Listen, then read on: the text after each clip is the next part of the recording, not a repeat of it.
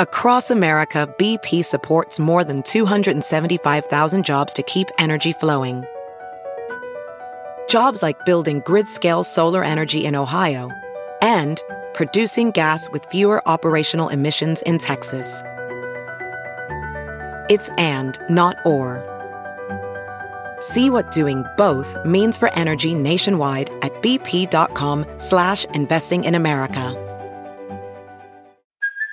Hey, it's Kaylee Cuoco for Priceline. Ready to go to your happy place for a happy price? Well, why didn't you say so? Just download the Priceline app right now and save up to 60% on hotels. So whether it's Cousin Kevin's Kazoo Concert in Kansas City, go Kevin, or Becky's Bachelorette Bash in Bermuda, you never have to miss a trip ever again. So download the Priceline app today. Your savings are waiting. Go to your happy place for a happy price. Go to your happy price, Priceline. Hiring?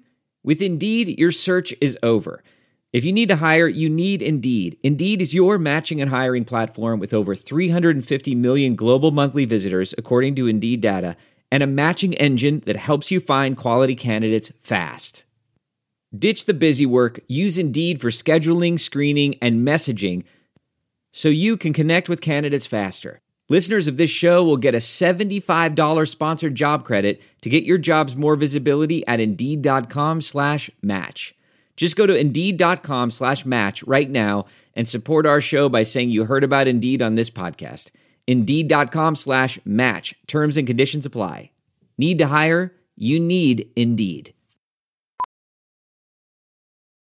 As a professional welder, Shayna Ford uses Forge FX to practice over and over, which helps her improve her skills. The more muscle memory that you have, the smoother your weld is.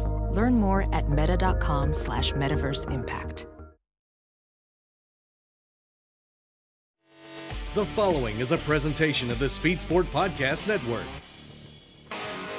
Mike Wallace doesn't have all that much driving experience. For the last 3 or 4 years, he's put in his dues in this business. Mike Wallace comes down to the line. He'll pick up the win. It's Fast Car to NASCAR with Mike Wallace. The battle's for the lead. Mike Wallace gets by Jason Loeffler. Mike Wallace comes off turn number 4. A great move in that corner. He comes to the line and will win. From grassroots to the top of the racing world.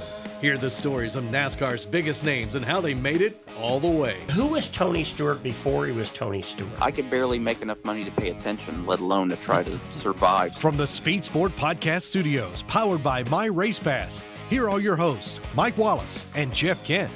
Welcome to Fast Car to NASCAR with Mike Wallace, part of the Speed Sport Podcast Network, powered by MyRacePass. My name is Jeff Kent. Strap yourselves in, pull those belts tight. We'll take you on a journey from short tracks across America to super speedways and everything in between. We're brought to you today by Handy Camping Center, located at 4387 US 421 in Wilkesboro, North Carolina. Proud to welcome NASCAR All-Star festivities back to North Wilkesboro Speedway for the first time in almost 30 years. You can meet NASCAR driver Mike Wallace at Handy Camping Center from 11 to 1 Friday, May 19th. Talk racing, talk camping, get you an autograph as NASCAR returns to North Wilkesboro Speedway. Today's guest, a businessman with a marketing background. Prior to joining NASCAR, he was the executive VP of sales and marketing for Wasserman Media Group. In 1990, he began a 14-year tenure with the NFL, where he served as VP Corporate Marketing. He joined NASCAR as VP of Corporate Marketing in 2005, spent 12 years as Chief Marketing Officer, overseeing all marketing functions for the sanctioning body. In September 2018, he was appointed President of the National Association for Stock Car Auto Racing, only the fifth individual to hold this position since the organization's founding. During his time at NASCAR, he's won Adweek's prestigious Sports Marketing Executive of the Year, and was named its Brand Genius Award winner in the sports category. He's kind of a big deal. He's Steve Phelps. Steve, welcome to the podcast. Say hi to Mike Wallace. Hey, Jeff. Thank you, Mike. Always a pleasure. Pleasure. Boy, I tell you what, Brand Genius. I think, should we quit right now? That was a mouthful, wasn't it? Yes. Yeah, that's a hard one to live down, and someone needs to take that off the bio, for heaven's sake. No, I wouldn't. I'd have everybody read it. I'd put it in there twice. It sounds very impressive. Highlight it. Yeah. Yes, sir. Well, Steve, the unique thing about our show and the podcast here is that we do things just a little different than everybody else. We want to know who you were before who you are. We know you're the president of NASCAR. We're going to get to that later in the show, but I'm going to let you take us way back in time, and you establish where we're going to start at, because sure. you were in the NFL, you were in Wasserman, you're at NASCAR, you're the president of NASCAR, but there was some little kid, Steve Phelps, back in the day. So we got how many fans? The whole world is listening. Steve, the whole world is listening. So this is pretty important, I Steve. I appreciate the invitation to speak to the whole world. Yeah. It's not many people can provide the whole world. Having said that, the platform is yours. Yes. I love it. So I think going back to it, Mike, is I was a little kid like everyone else. So I'll tie that back to NASCAR and racing, because it was an important part of my childhood. I was the seventh kid of seven, so the last of seven kids. And I grew up in Vermont, which is where my dad was from. And his family lived in Vermont for, a couple hundred years. No joke. But my father was an outdoorsman, hunting, fishing guy, and I was I tried to follow in those footsteps. I failed miserably at most of those, but the one thing we did share was our love of racing, and my dad brought me to my first NASCAR race. I was probably 5 or 6, and I went with my brother, who's a year older than me, and my father, and we were exposed to NASCAR at Catamount Speedway, which is one of the two speedways that Ken Squire owned. And he, obviously still Thunder Road is still there in Barry, Vermont. And it's, so I loved it from the first time I went there. And, so the journey to be the president of NASCAR is certainly, there's lots of hard work, but it's humbling to be here. And what I try to do, or do my best job is trying to look through the lens of what it is to be a fan, because that's who I was. And I think there's a notion for a long time that NASCAR, the sanctioning body, didn't care about short track racing, and what's happening at the local tracks. That's just not true.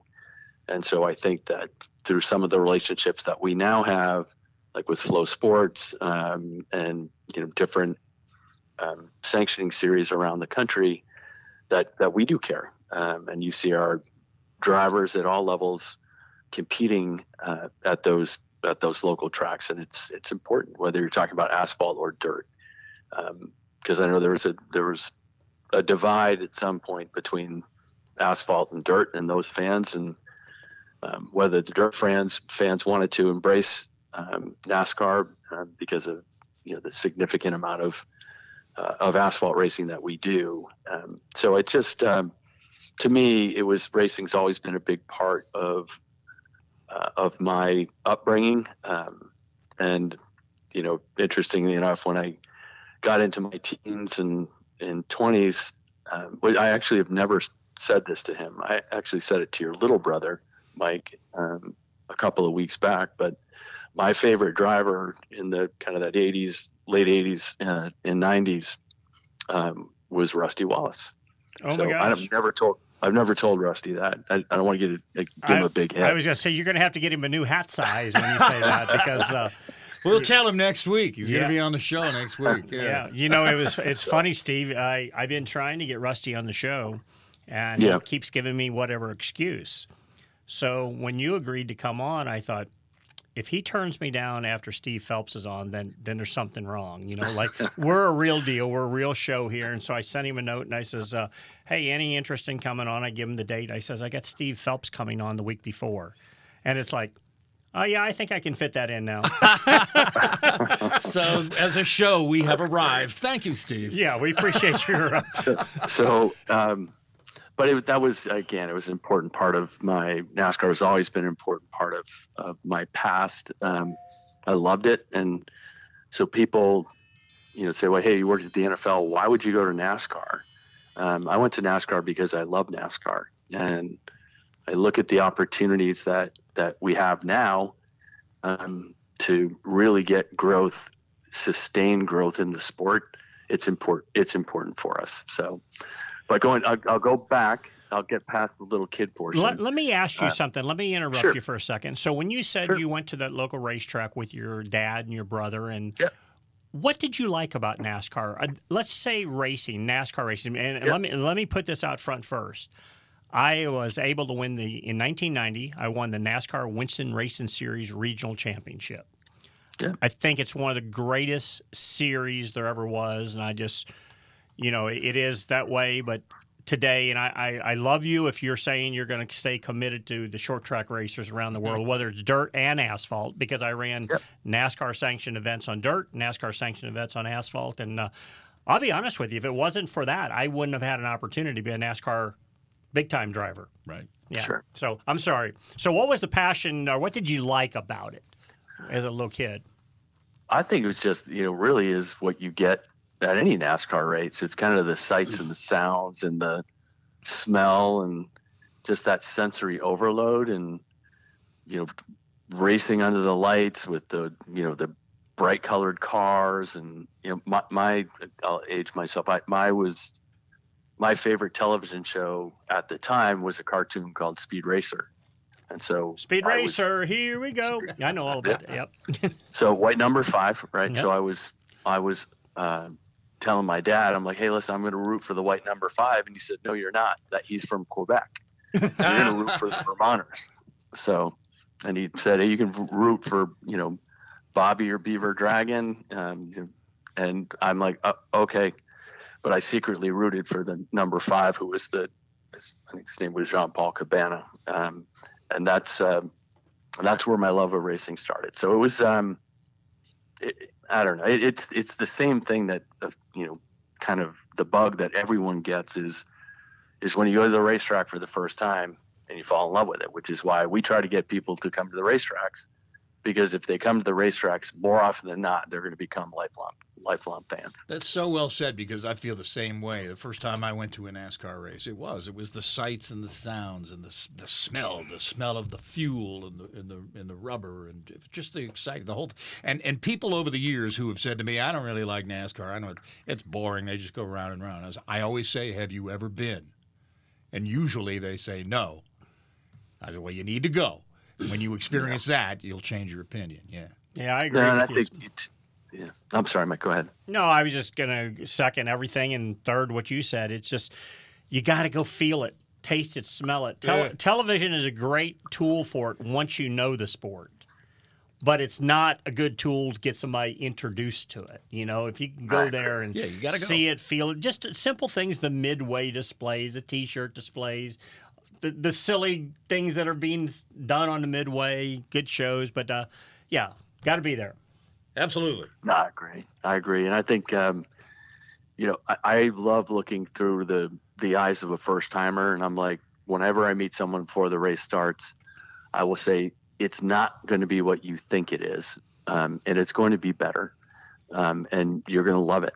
And even if someone leaves and they don't become a lifelong fan, they at least have an appreciation for the magnitude and the scale of what they've just seen. And I think that's an important thing for us. Yeah. So let's back up just a little bit. You come out of that short track world, like in that you, then you somewhere along the line, how do you get to the NFL? That intrigued me. Sure. I didn't know that about you. How did you come from that young man to all of a sudden working for one of the biggest sporting deals in the world? Yeah, so you know, we didn't come from a lot of money, and my mom worked at the University of Vermont. She was at the time they'd call her a secretary, and now we would call them an assistant. And so she worked as an assistant for one of the departments at the University of Vermont.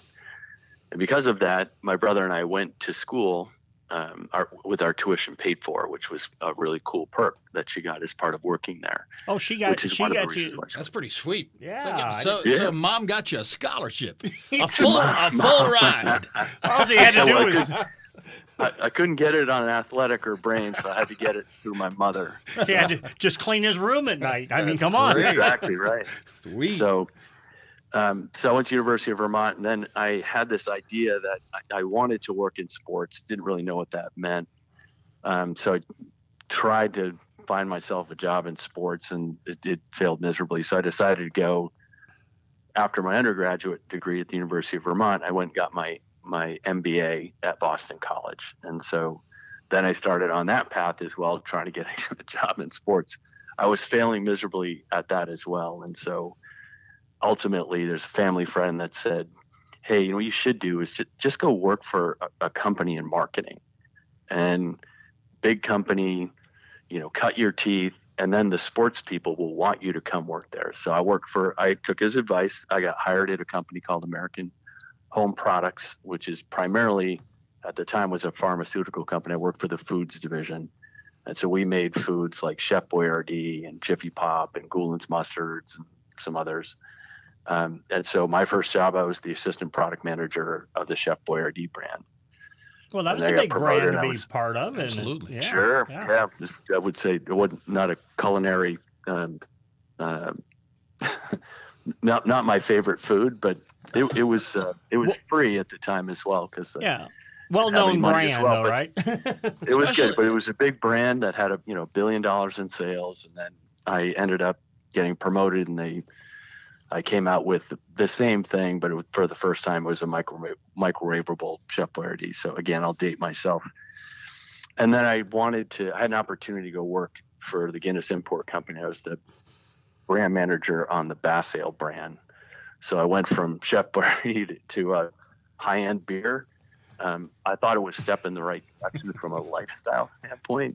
I'm not talking about my drinking. I'm talking about the brand itself. Well, Jeff perked up a little bit there, because know now you're going from free product from Chef Boyardee to free product from Guinness. No, for sure. Yeah, sweet. Yeah, and at Guinness, we had a converted, like an English pub that was on the top of our building, and you could have Dos Equis, which we imported, Guinness, Bass. I mean, it was unbelievable, but probably not healthy. I only stayed there 3 months, and that's how I got the job at the NFL. I got a call from a guy, and they were looking for someone with my background, and I came in, and within 7 years I was running their sponsorship group, and then I stayed another 7. And it was I love working there. It was a great brand, obviously, great sport. I was at Wasserman for a year. I worked for Casey, and that was different and interesting. I enjoyed it, but the NASCAR folks came calling, and Brian and Lisa asked me to join, and I thought it was a good idea. And I thought it was a good idea because I thought how the sport and the community comes together, and it's just a very different entity than the NFL. And what I say to all my employees at the end of every town hall that we do. Hold that thought, Steve. Okay. We need a great opportunity to take a break. We got to take care of some business here, Steve. Surely you understand. NASCAR President Steve Phelps is on the line. You're listening to Fast Car to NASCAR with Mike Wallace on the Speed Sport Podcast Network, powered by MyRacePass and NASCAR Digital Media. On April 4th, 1976, Cale Yarborough, racing for Junior Johnson at the time, beat Richard Petty to the checkered flag after leading 364 laps of the Gwynn Stanley 400 at North Wilkesboro. And 4 miles down the street, Robert Handy Camping was born that very same year. Family owned and operated since 1976 in North Wilkesboro, North Carolina, Mama, Scott, and Robert are always happy to take care of all your camping needs. With coach brands like Flagstaff and Salem, and every part your camper may need. This year, the NASCAR All-Star Race Week will be returning to North Wilkesboro Speedway for the first time in almost 30 years. Welding instructor Alex DeClaire knows VR training platforms like ForgeFX help students master their skills. There's a big learning curve with welding. Virtual reality simulates that exact muscle memory that they need. Learn more at meta.com/metaverseimpact. As you write your life story, you're far from finished. Are you looking to close the book on your job? Maybe turn a page in your career? Be continued at the Georgetown University School of Continuing Studies. Our professional master's degrees and certificates are designed to meet you where you are and take you where you want to go. At Georgetown SCS, the learning never stops, and neither do you. Write your next chapter Be continued at scs.georgetown.edu/podcast. And NASCAR driver Mike Wallace will be at Handy Camping Center from 11 to 1 Friday, May 19th with Scott and the gang from Handy, talking racing, camping, and everything in between. Handy Camping is located at 4387 U.S. 421 in Wilkesboro, North Carolina. Race fans, see you there as NASCAR returns to North Wilkesboro. Welcome back to the Speed Sport Podcast Studios. You're listening to Fast Car to NASCAR with Mike Wallace. My name is Jeff Kent. Brought to you today by Handy Camping Center, 4387 U.S. 421 in Wilkesboro, North Carolina. Family owned and operated since 1976 with coach brands such as Flagstaff and Salem and every part your camper may need. Meet NASCAR driver Mike Wallace in person Friday, May 19th from 11 to 1. Get you an autograph. Handy Camping Center, proud to welcome NASCAR back to North Wilkesboro Speedway. Once again, joining us on the line, NASCAR President Steve Phelps, and here's Mike Wallace. Well, Steve, just to let you know how much of an effect, we're going to get back to you in just a second, but how much of an effect the North Wilkesboro race has on Handy Camping Centers. I invited me to be do some autographs for them, and they're getting a big promotion around the Wilkesboro race, so you're affecting the whole county up there. Just thought I'd share that with you. They love you guys. No, I know. The county's been terrific, and everyone you talk to at the county, and I met a bunch of folks up there, and they're just race fans, and they're just so excited that we're coming back for the All-Star race at North Wilkesboro. So, and the folks at Speedway Motorsports have worked really hard, to get the facility, in shape to be able to bring that a premier event like the NASCAR All-Star race there. So, really, hats off to Marcus and his whole team. Great. So let me, sorry to interrupt that. I kind of get jumping around at times. I don't follow the pattern very well because I have no script. So, the show is one big ad lib. Yes. So you were talking about you were at the NFL, then you got recruited, I'm assuming, through someone at NASCAR, the France family. Someone came calling. Yep. How did that happen? How do you get a call when you're really good at what you do in another, in this particular case, at the NFL?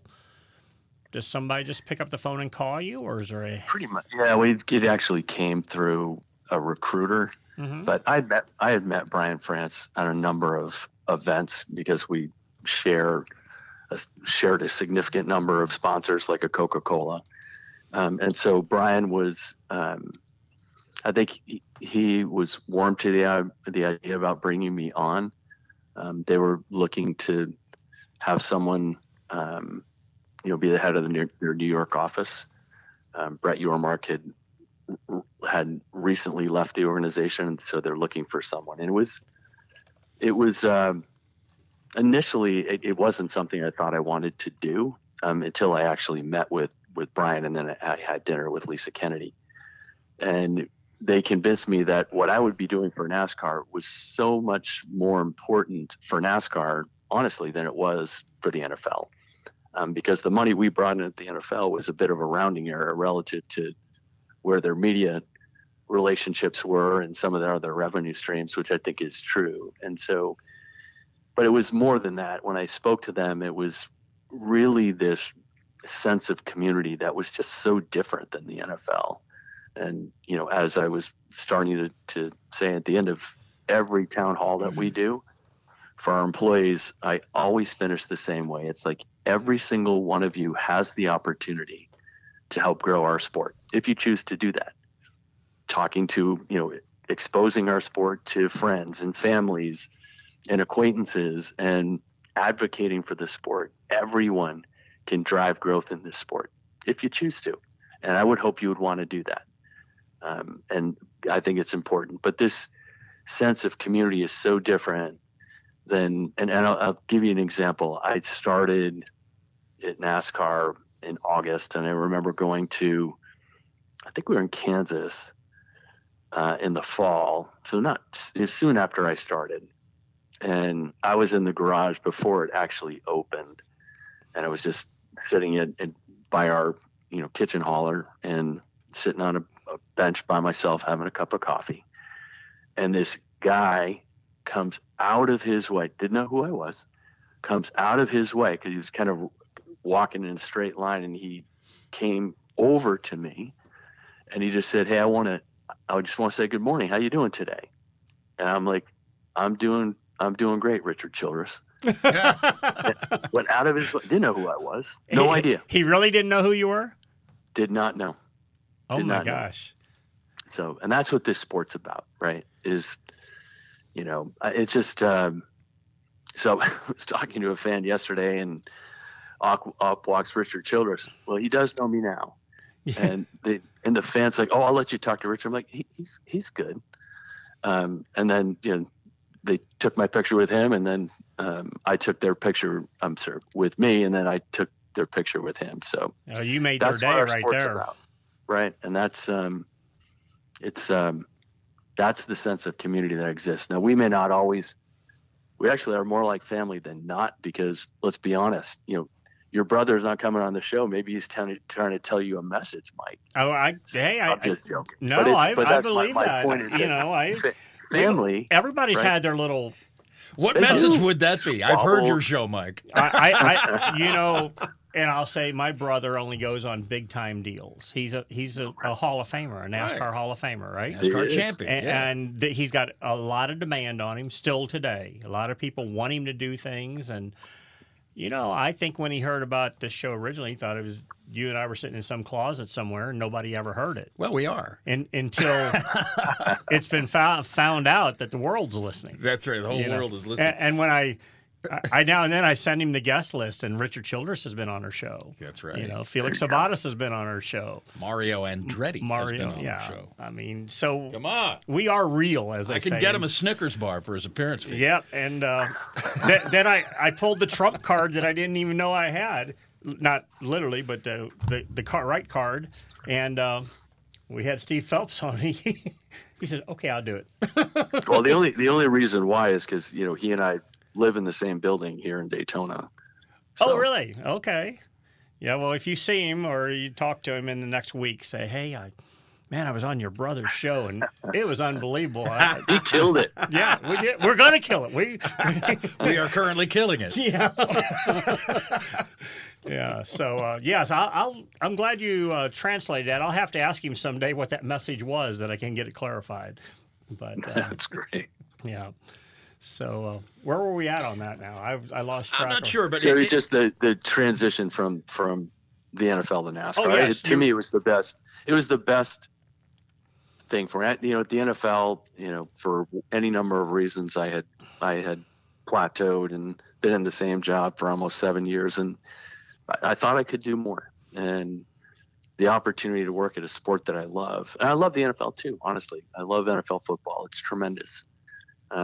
But the opportunity to come and, you know, come to NASCAR and, you know, hopefully see significant growth, you know, over the time I have left here is something I'm eager to do. And we've had an opportunity to turn this sport around, because we had seen some softness, and now we're growing again. It feels good. Right. So having said that, then you worked at the NFL. You're now with NASCAR. You're the VP of Corporate Marketing in 2005. And do you bring fresh ideas and new ideas? Did you have big ideas? Did you have a lot of things you wanted to accomplish?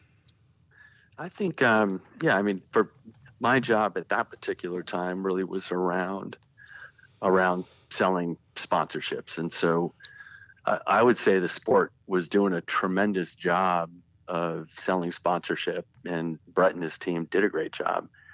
I brought a little bit of a different approach, which is, instead of slicing and dicing categories, you know, to the nth degree, is that we're going to actually create larger partnerships that create larger opportunities for those partners to help promote our sport. And from there, 6 months later, they made me the chief marketing officer. So it was a bit of a jump from what I was most comfortable with, which was, you know, kind of selling and partnership, back to where I was actually being a marketer. And so I was overseeing not just the partnerships and the new business, but marketing and communications and all the marketing functions. And that was an exciting time for me, because it let me do some things that, kind of bridge those two jobs that are the multiple jobs that I had up until that point. Steve, can you explain to everyone, including me and Jeff, what is the difference of those two jobs when you're selling sponsorships and then the word marketing? Where do those vary? As a driver who we used to have to find and help and continue to find partners in the sport. We used to call them sponsors. Doesn't seem like that's the right phrase, but where does that? I've always been confused on that. How does? So I think it's as simple as this on the partnership side or the sponsorship side. We're looking for two things. We're looking for money, and we're looking for companies that could help grow the sport through their own advertising and promotions that they would do. And I think what happened, this was difficult for the sport, is that as we went through, 2009 and 2010 and going through the recession, companies scaled back. And so they didn't want to lose their NASCAR sponsorships, but they wanted to scale them back. And then the marketing, advertising, and promotion of it, they pulled back even more because they just couldn't afford it. And so that's kind of became the norm, and we've tried to grow that back. What became clear is that if we were going to market the sport, we would have to do it in some cases largely by ourselves. So the sport was built on the backs of companies like Winston and Coke and different sponsors that were out there that were partners of the teams or partner of the drivers or partners through the sanctioning body of the tracks. And now we had to do it ourselves. And so what we tried to do is so we increased our own advertising, marketing, and promotion bucket. So it was, instead of going to a third party, which was done by the sponsors, it was being done directly by us. And it's tough to pick up the slack of all that money that the sponsors were spending to drive the sport forward. So, but we needed to do it, and we still need to do it. In fact, we need to do a better job of it. And that's what my people are working on right now.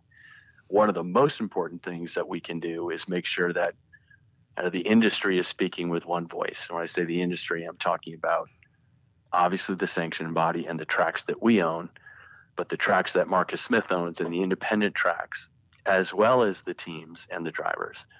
If everyone is understanding the direction we need to go in, and all are working together in order to accomplish that, this sport is going to continue to grow, and it's going to continue to grow at an accelerated rate. I think that's absolutely doable. So that's kind of the difference, as I see it, Mike, between sponsorship and as versus direct marketing advertising that we need to do as a sport. Gotcha. Another question I have is I read some things that you've said and people have reproduced it out there.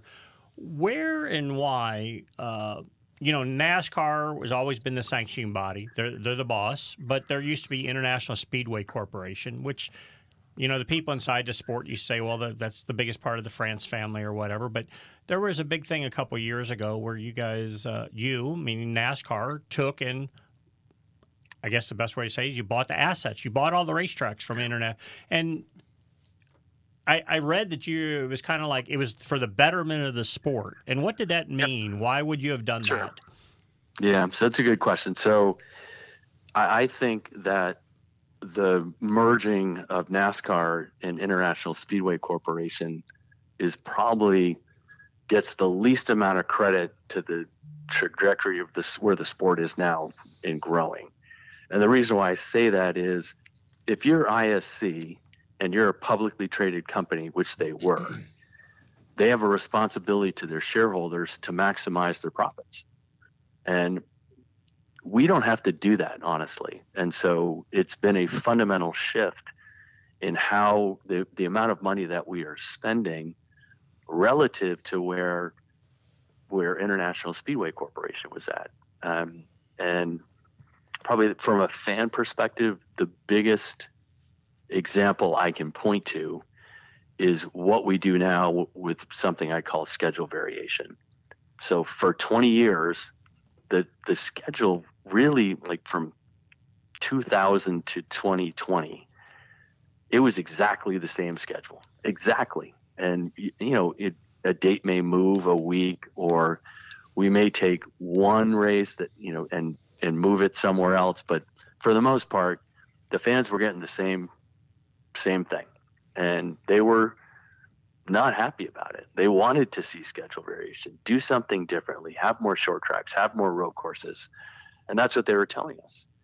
So if you're International Speedway Corporation and you want to take a date for Michigan and have a date for Michigan to go from two races to one, well, it's not as efficient to do that, right? You can't amortize the cost across two races. You can only do it, across one. Mm-hmm.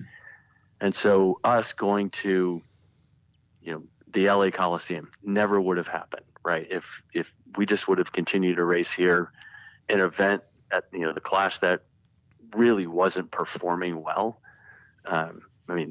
Just really wasn't. And so we needed to shake things up, or the opportunity to go take a race to and race a street course for the first time. We're going to lose a lot of money on that event. But it's done for all the right reasons to grow the sport. So the clash at the Coliseum, 70% of all the people who went to the event last year and this year were first-time NASCAR fans. And the sales in Chicago are trending even higher than that. And so hold that thought, Steve. Yeah, we want to talk more about Chicago, too, because that's a big deal. Talking to NASCAR President Steve Phelps, you're listening to Fast Car to NASCAR with Mike Wallace on the Speed Sport Podcast Network, powered by MyRacePass and NASCAR Digital Media. On April 4th, 1976, Cale Yarborough, racing for Junior Johnson at the time, beat Richard Petty to the checkered flag after leading 364 laps of the Gwynn Stanley 400 at North Wilkesboro. And 4 miles down the street, Robert Handy Camping was born that very same year. Family-owned and operated since 1976 in North Wilkesboro, North Carolina, Mama, Scott, and Robert are always happy to take care of all your camping needs, with coach brands like Flagstaff and Salem, and every part your camper may need. This year, the NASCAR All-Star Race Week will be returning to North Wilkesboro Speedway for the first time in almost 30 years. And NASCAR driver Mike Wallace will be at Handy Camping Center from 11 to 1 Friday, May 19th, with Scott and the gang from Handy talking racing, camping, and everything in between. Handy Camping is located at 4387 U.S. 421 in Wilkesboro, North Carolina. Race fans, see you there as NASCAR returns to North Wilkesboro. Welcome back to the Speed Sport Podcast Studios. You're listening to Fast Car to NASCAR with Mike Wallace. My name is Jeff Kent. We're brought to you today by Handy Camping Center, located at 4387 U.S. 421 in Wilkesboro, North Carolina. Proud to welcome NASCAR All-Star festivities back to North Wilkesboro Speedway for the first time in almost 30 years. You can meet NASCAR driver Mike Wallace at Handy Camping Center from 11 to 1 Friday, May 19th. Talk race and talk camping. Get you an autograph as NASCAR is back at North Wilkesboro Speedway. Once again, we're talking to NASCAR President Steve Phelps, and here's Mike Wallace. Well, Steve, as we broke there, we were getting ready to talk about the Chicago race, and I'd like you to continue on that, but I'd also like then when we get past that to go back from your marketing to where, your present position in NASCAR is. But go back to Chicago. That was interesting. You made mention you guys were going to lose money on that race, but it was trending in a new fan perspective from what it sounded like. Yeah, so I think we've tried to do, Mike, is to create opportunities to celebrate not just new fans who were coming and experiencing things for the first time, but if you think about North Wilkesboro and All-Star, I would suggest of everyone that's going there, we're going to have very few first-time fans that are going to that facility. And that is a nod to our core longtime existing fans who wanted to see a return of racing at that facility. And I think it's going to be a celebration. And then 6 weeks later, we're going to celebrate at our first ever street course in the 75-year history of NASCAR. I think that's just a really cool thing because it's not just one thing. It's doing things differently and creating entertainment, right, and experiences for our fans that they didn't have for 20 years. And that's why I think that merger between NASCAR and ISC and also Speedway Motorsports taking their public company private as well. It allows you to do things for the long-term health and growth of the sport, even though in, you know, a quarter or two quarters or a year or 2 years, you actually are investing for the future. And as a public company, it's difficult to do that because you have to get your board of directors to say, well, gee, that makes sense. It's just not easy. And so things were done in probably more of a formulaic way because, hey, this is how we do things. Well, we don't do that anymore. We need to grow the sport, and to grow the sport, you have to really challenge what you're doing in order to optimize the opportunity for growth of the sport. So when that decision from the NASCAR side was internally made that, hey, let's go take over International Speedway Corporation. And I only asked this because you kind of brought it up a little bit. Was there conversation with the Smith family to do their thing, or did it just happen coincidentally at the same time? And did the, you know, stock prices, not prices, but the stock world, did that dictate both of your decisions? That way you could just do whatever you wanted at that point? Yeah, so there wasn't. They made their decision separately. Okay. I was thrilled that they made that decision, and then they bought Dover as well, and that was the last publicly traded entity that was in the sport, at least from a facility standpoint.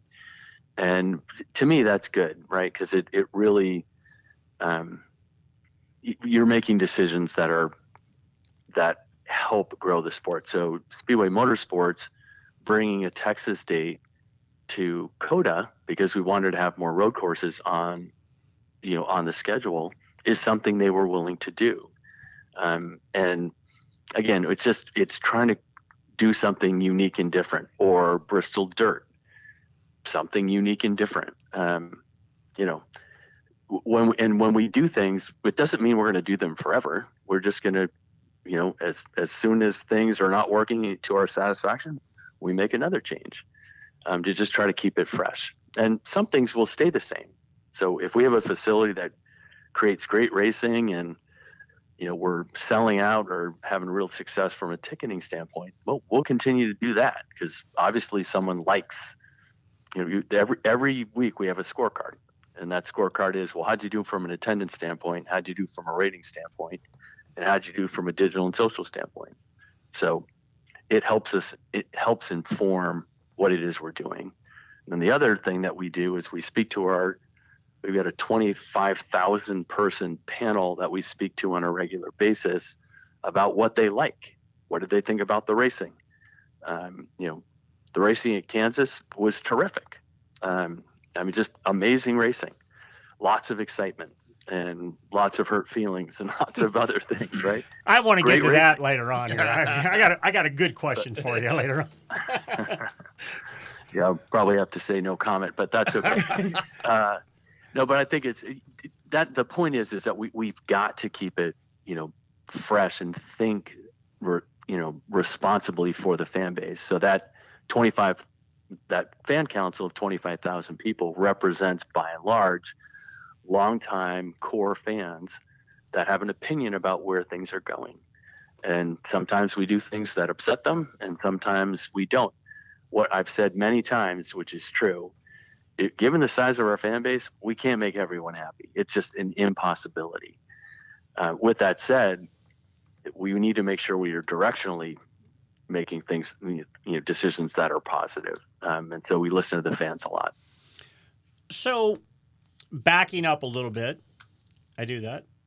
Yeah, right. So we go from the main marketing guy for NASCAR, and to all of a sudden, and it's not all of a sudden, it just seemed like it happened overnight because I don't think anybody realized how long you'd been with NASCAR and all the great things you did there. You become the president of NASCAR. How was that conversation? How was that when they said, Stevie, we want you to come run this joint, run the organization, not the joint. What was your thought about that? I mean, are we kind of privy that conversation was coming, or did it come out of the blue? So there was a bit of an interim step, but it was pretty short. I was the chief operating officer for 6 months.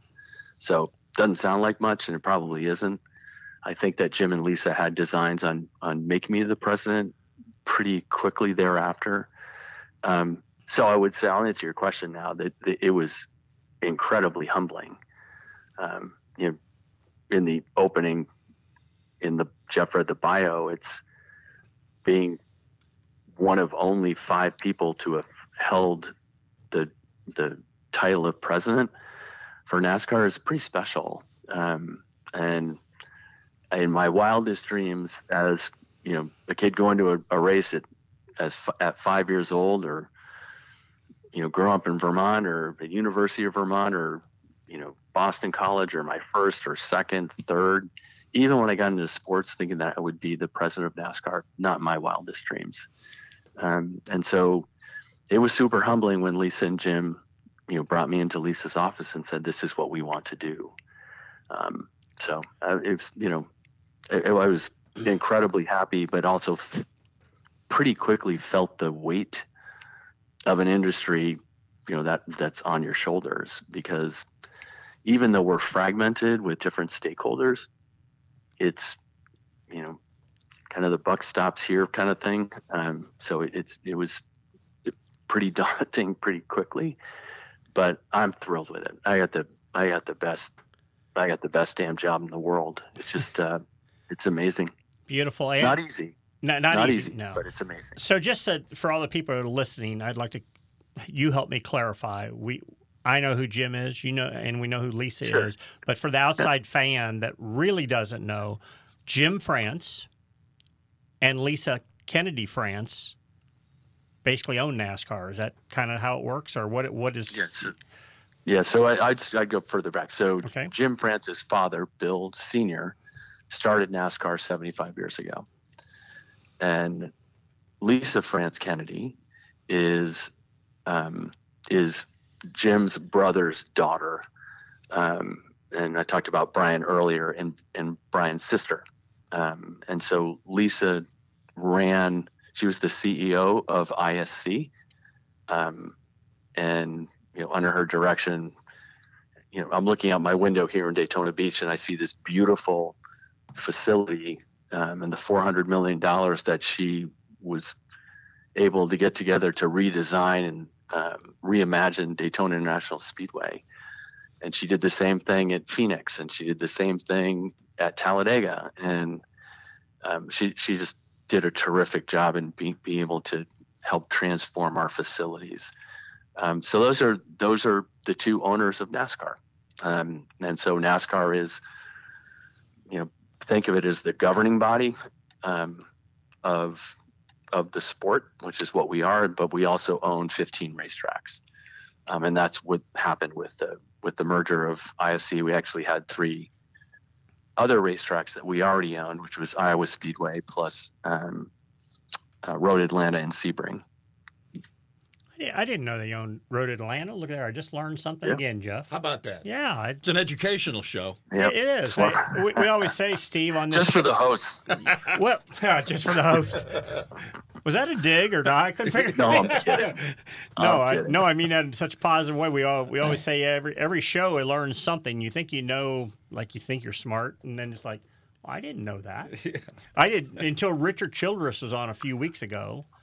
I did not know that the France family promoted Bowman Gray Stadium early in their life, and that's how they all met back in that's right. yesteryear. So it's like, oh my gosh, this is amazing. So cool. So we got the ownership cleared up just then. You did the interim as the chief operating officer, and then you were presented with an opportunity to become the president. And which nothing but kudos to you, because man, what a difficult job! And you also, if I'm correct, Mike Helton was in that position when you took it over, and Mike is—I am saying that right? Mike was the president at that time.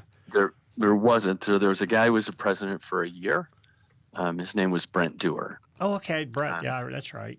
So Brent was the chief operating officer for 3 years. Then they made him president. And so he was president for about a year. And then he helped with kind of took a step to the side and really ran point on helping us get the two companies merged. And he did a really good job helping with all the different things we needed to do from a fund. He had a whole team with him, but he was kind of the point person. He did a terrific job there. Brett used to be, he was a GM for a while, wasn't he? He was. Okay. He is. Yeah. And then, but before, to your point, before Brent, Mike was, Mike's a legend. And he's been on the show, right? Yes, he has. That's okay. I was just telling Jeff at the start of the show, I says, look at here, man, we had Mike Helton on. Now we got Steve Phelps on. We're going places. Yeah. Big time. So Mike, goes without saying, he's a legend. And he was the president of NASCAR for, 16, 18 years, but has been in the sports since the mid 80s and been with the France family. I'm going to get this wrong, since the early 90s, maybe 92. I remember he went from Bristol to Atlanta to Daytona. That's right. Right. Well, he was a sports guy in Bristol, I think. Yeah, that's right. Did he say that? And we were doing. Didn't he do sports radio? He was a sports. He didn't run the racetrack. He was a sportscaster, right, in Bristol. So one of the funny things, Steve, I think you'll appreciate this. We asked primarily all the drivers and crew chiefs, through their whole change, what did you drive to get to wherever you were at? Right.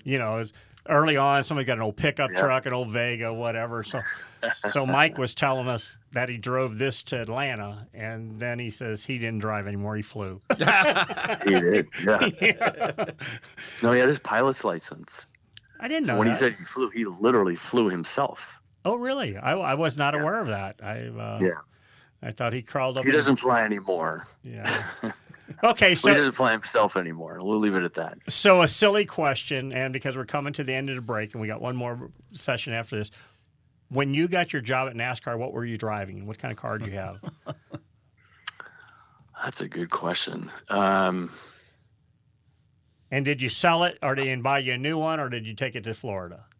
Yeah, so I'm trying to remember, because I was living in New York. I was living in New York City at the time, so I might not have had a car. Sure, I have a car. Yeah. So when it came to NASCAR, they were nice enough to give me a company car, which I believe was a Tahoe.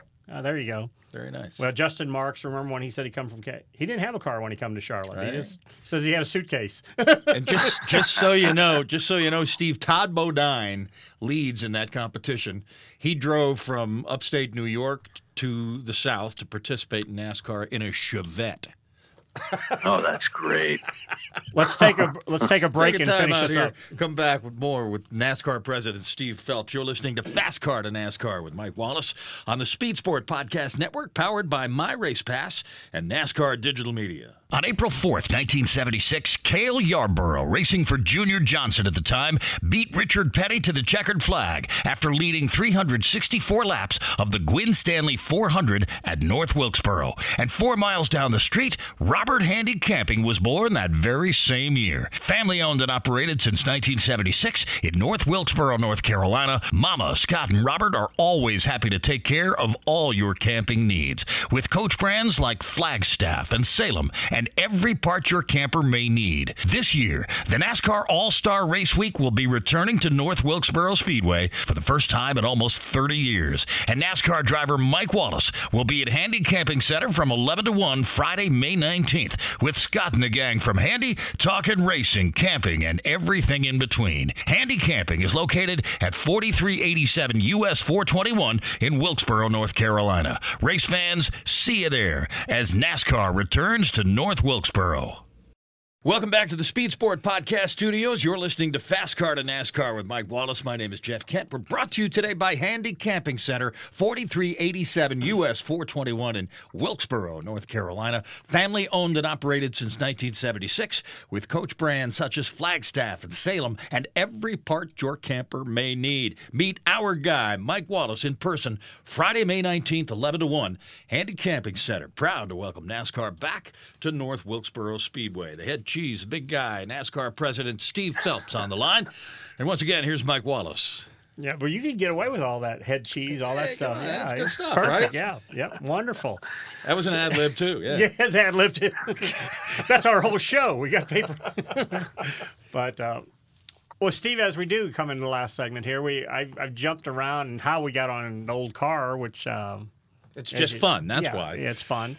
And so the president of NASCAR. We've established how you got there, how you got the opportunities, who preceded you before that. What does the president of NASCAR do? What are, I know this sounds weird, I'm the way I'm going to say it. When you wake up in the morning, what's the first thought, and then what falls under your category? And do you micromanage, or do you just have a good, great group of people that run everything for you? Yeah, so it depends on the day, and also depends on kind of where you are in the calendar for what my day would look like. No day is ever alike, which is good, right? It's exciting because it's never dull and it's never mundane. But I think, right now we are in the middle of our media rights negotiations with Fox and NBC, and actually are in what's called a third-party window. We're allowed to have discussions with others. The great news for us is that both existing partners want to renew. Great. And we've got lots of interest from others, which is important because we want to drive two things: maximum revenue, but also the best exposure that we can get. So what's the distribution that we want? So that's super important right now. And then another piece that we're spending a lot of time on is, Jim France and I are in the midst of going to our 16 charter owners and having discussions with them about charter extensions. So that's obviously very important as well. The teams are a huge part of our ecosystem. So we need to make sure that they are, that we're hearing from them and what's important to them. And so, but kind of the cadence we'll have is we'll do the media rights and get that secured, and then extend our charter. And so that's those are two important things for right now. So obviously, once those are done, those aren't things that I will have to wake up in the morning and think about, because they're going to be concluded. Now, obviously, we want to be good partners to both our race teams as well as our media partners, but at least the negotiations will be concluded. But there's always something, right? So last year it was the introduction of the next gen car, and that was super important. And then we had some safety issues that we had to address, and that was super important. So it really, as the president of NASCAR, you touch a lot of different things. But we also own different race series. So it's not just the Cup Series. It's not just the Xfinity Series or the Camping World Truck Series. It's, we own ARCA, we own IMSA, and obviously, weekly, the weekly and touring series, and each one of them is important, right? Plus the 15 racetracks. What racetracks need capital? What fan improvements are we going to do? We spend a significant, tens of millions, hundreds of millions of dollars on capital expenditures every year at our facilities. So everything's different, right? And so it just kind of what is sequencing. And so what are the day-to-day things that are on my calendar? And then what are the long-term strategic things that we want where the sport to be in 5 years and in 10 years? Because you have to plan those things now. If in order to, kind of get where you need to go. So I know it's a bit of a vague answer, but it's just kind of all over the map. I think the single biggest thing that the person in this position needs to do is to make sure everyone understands what is the vision for the sport and what are we doing to get there, and then get them to both understand it and then to participate, right? And that's critical. Because if you're going to do it just by silos, NASCAR does its thing, Speedway Motorsports does its thing, each race team does its thing, drivers, just driving the race car, it's not going to work, right? We need everyone to collaborate and push this sport forward. And I'm excited about what that opportunity looks like for us, because I think it's going to change. It'll be different than what has happened in the first 75 years, but I think it's honestly is going to be what the sport needs for today, because the sport today has different needs than what it had 10 years ago, 20 years ago, 50 years ago. Can you share a thought on those needs, or we need to wait to see how that plays out? No, I think it's really, I'm happy to. I think it's, if you think about, you know, one of your sponsors is NASCAR Digital Media, right? So NASCAR Digital Media essentially is NASCAR.com and then affiliate, like we do the websites for Richard Childress, and we do the websites for the Wood Brothers. So they sit on the NASCAR digital media platform. So that is, but most of the race teams don't live on it. So they should all live on it because it makes the most sense for us collectively, because it drives the numbers forward, you know, in terms of the number of people who are subscribing to or you know, looking at NASCAR.com either through a mobile device or through a computer. And so that's something simple. Or how do we incent the drivers to do more to promote the sport? And so we're thinking about some different ways to do that, you know, working with Jeff Burton and Kevin Harvick and others on how to drive, you know, kind of star power, if you will. Mm-hmm. We got a brand new production facility that's going to open in Q1 of 2024 that will transform our business. But we have to make sure everyone is, you know, kind of, you know, rowing in the same direction, if you will. So that's the transformational component of it, is working with our race teams and our drivers and Speedway Motorsports and our broadcast partners in order to all understand where we need to go and what role each of the stakeholders plays in the success of the sport. That's different, honestly, than where we've been, but it's going to be critical if we're going to continue to grow. Well, that's exciting. I do want to throw something out at you live, just to go ahead and get it out in front of you. I heard Kevin Harvick and Jeff Burton, but if you need a guy that's won a few races at Daytona and a Winston Racing Series championship, I'm open to help. Just happy to give my opinion. Your guy's right here, Steve. And I love that. And Mike, I know that you're not afraid to give your opinion. I love that. Well, I hope honestly. I hope you know, and I'm very sincere right now, and I hope you know that I and the Wallace family, I'll speak for myself only, loves NASCAR. It gave me an opportunity as a kid from St. Louis, Missouri, to, you know, drive race cars on a weekly basis at a half-mile, quarter-mile dirt track, third-mile asphalt track, to win a national championship that was tied to Winston and RJR and NASCAR at that time, and then have an opportunity to come make a living for almost 25 years. So it's near and dear, and as we sometimes say, we all agree to disagree at times, and sometimes the disagreements come across wrong, but they're really not meant to be.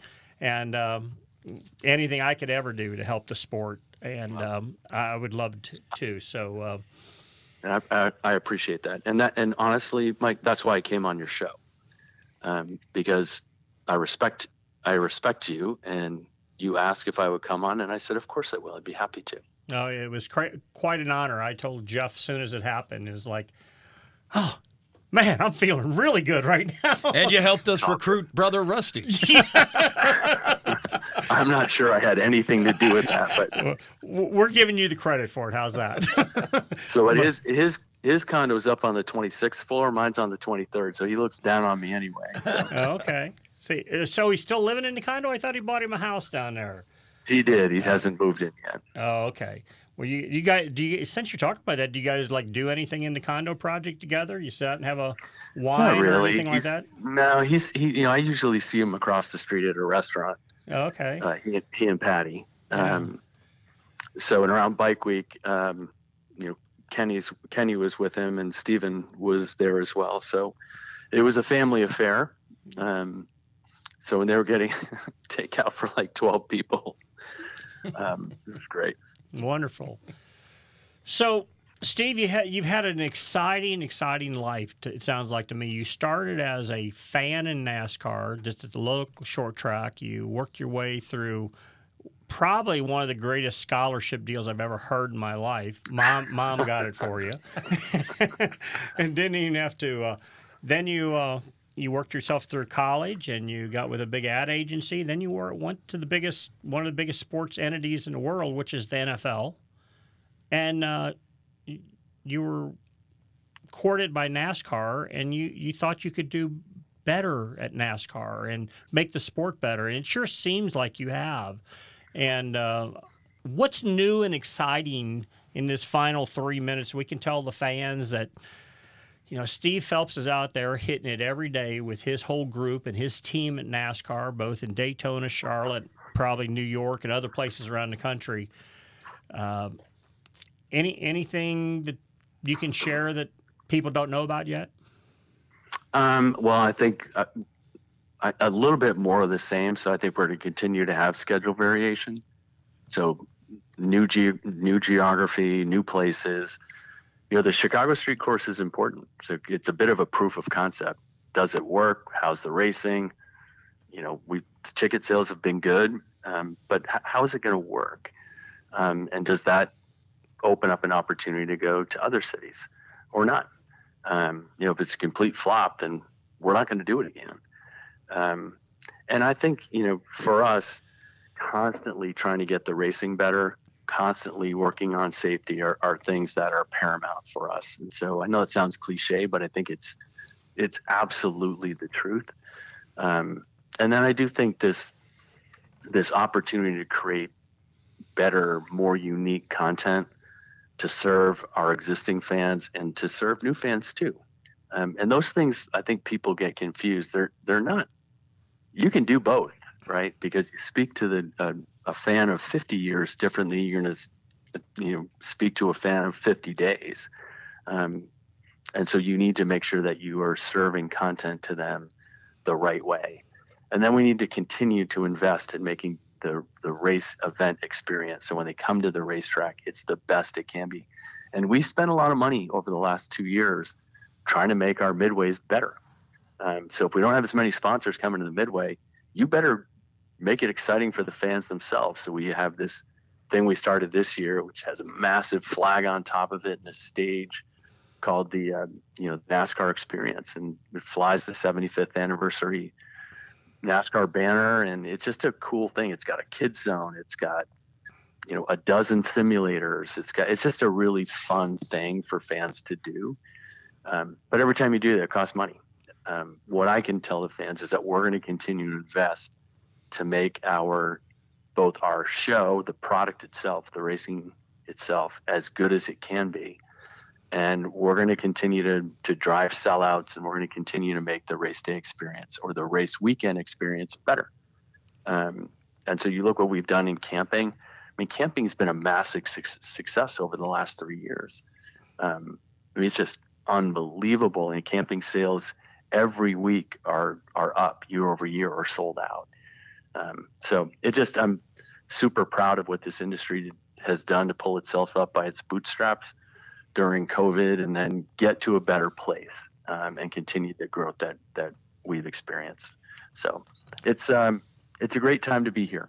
It's a great time to be a fan. Yeah. Well, Steve, from everyone that I've spoke to in the garage area, the race fans I run into around the world, they love what you're doing. You're making a change, and we appreciate it. We appreciate you coming on and talking to us about it. And just want to say thank you for everything you're doing. And I do want to bring two things up, trying to have a little bit of humor at the end of this. This first one is sincere to me. I don't know if you have anything to do with the voting of it, but I really love that NASCAR voted in Larry Phillips as one of their 75th greatest drivers. Larry Phillips was from Springfield, Missouri. My father raced against him, my brother raced against him, and I raced against him. Yeah. His car was number 75. I raced him in 1990 and was fortunate enough to outrun him for the regional championship at that particular year. And to have somebody you've raced against be one of the top 75 is wonderful. So I think he has like 5 or 6 championships, right? I think there was like 13. Oh, in the far as the national championships, 5. Yeah. Yes, sir. Yeah, he so much deserves recognition, and I just wanted to let you know because we raced at the same exact racetrack, Lebanon I-44 awesome. Speedway and Bolivar USA Speedway, and he was a legend that the sport somewhat, if you want to say, overlooked for a while. And sure. I can tell you the Midwest is really jacked up right now. They're excited that he got, acknowledged as that. So great job. And want to thank you for your time. And I hope sometime or another we can get you to come back and maybe talk about other aspects of the sport. Well, I enjoyed my time, gentlemen. So thank you. If there's anything I can do for you guys, please let me know. All right, we'll do that. Very good. There he goes, NASCAR President Steve Phelps. You've been listening to Fast Car to NASCAR with Mike Wallace on the Speed Sport Podcast Network, powered by MyRacePass and NASCAR Digital Media. We'll see you next week.